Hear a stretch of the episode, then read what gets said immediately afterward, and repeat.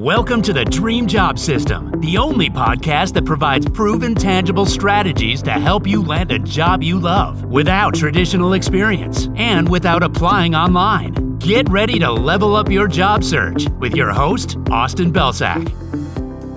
Hey everyone, welcome to another episode of the Dream Job System podcast. I'm your host, Austin Belcak, and in this episode, we're going to talk about how you can monetize your passion and actually make a living from doing something that you really enjoy, something that you love.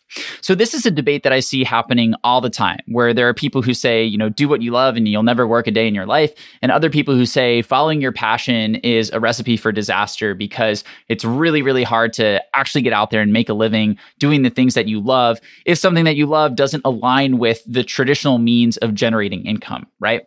And I hate when I hear people say things like, you'll never get a job as a writer, or you can't make a living as an artist, or you'll never be successful doing blank, because that's simply not true.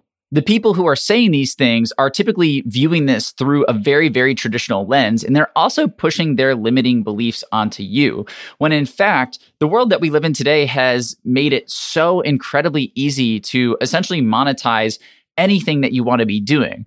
The kicker is just that you have to understand what is valuable to an audience that also allows you to do the thing that you're passionate about. So let me explain that in more detail. Writing is something that I'm passionate about.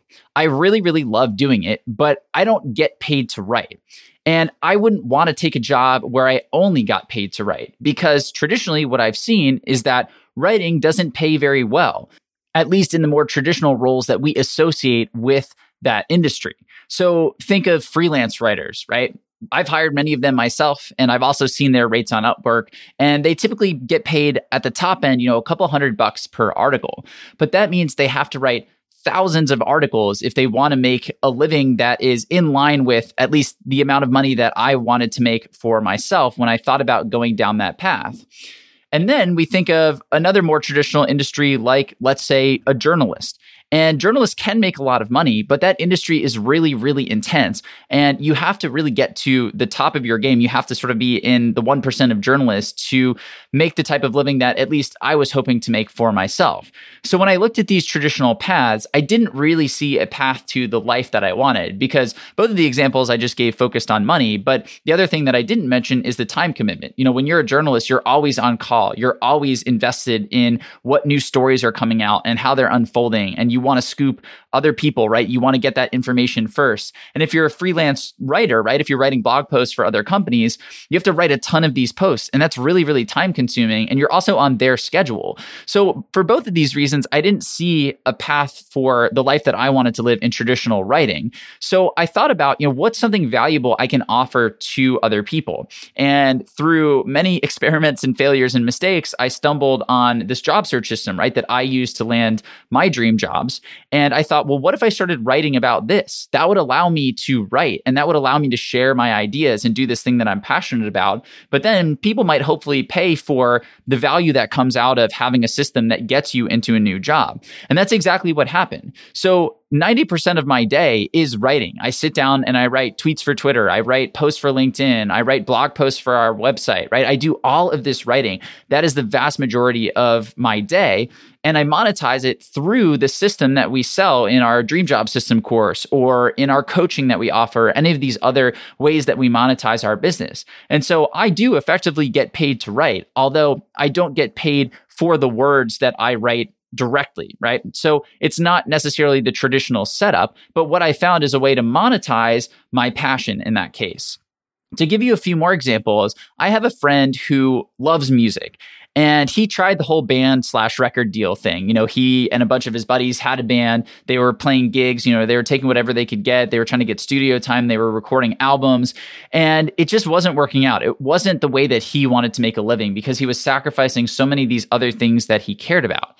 So what he ended up doing was going and creating stock music. So stuff that's featured in videos and commercials and things like that. And he actually sells it online. And so now what he does is he wakes up, he makes a new song, and then he puts it out there for sale, and people start buying it. And that pays his bills, that pays his salary, which actually lets him go write his own music casually without the pressure of landing a record deal or going through all this red tape. And so what he can do is create the stuff that he wants to create. He can do it on his own timeline, he can share it and market it on his own, and he doesn't have to deal with all of the disadvantages of going through that traditional process. Another example is another friend of mine who's a photographer. So she got tired of doing the same old shoots and hit a bunch of burnout. She was traditionally a wedding photographer, then she moved into some of the other, you know, more traditional venues that uh, professional photographers play in, and she just wasn't loving it. So what she ended up doing was realizing that a lot of other people want to become photographers. A lot of other people want to get into this business. So she pivoted to creating online courses that teach people how to start their own photography business. And that drives her income, but it also lets her go shoot on what she wants to focus on. So she doesn't have to shoot weddings. She doesn't have to shoot, you know, newborn sessions. She can actually go out and take pictures of whatever she's passionate about or whatever she wants to focus on at the time. And she actually has the time and space to do that because she's created this other stream of income that enables it. So, the moral of the story here is that if you're passionate about something, there's almost always a way to make a living from it.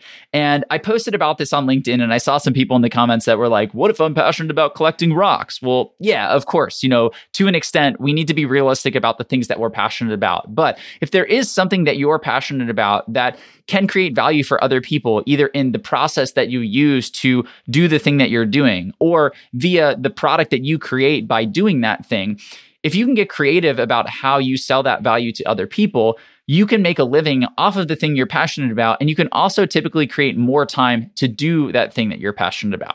So it may not be the traditional route, but in my mind, that's half the fun.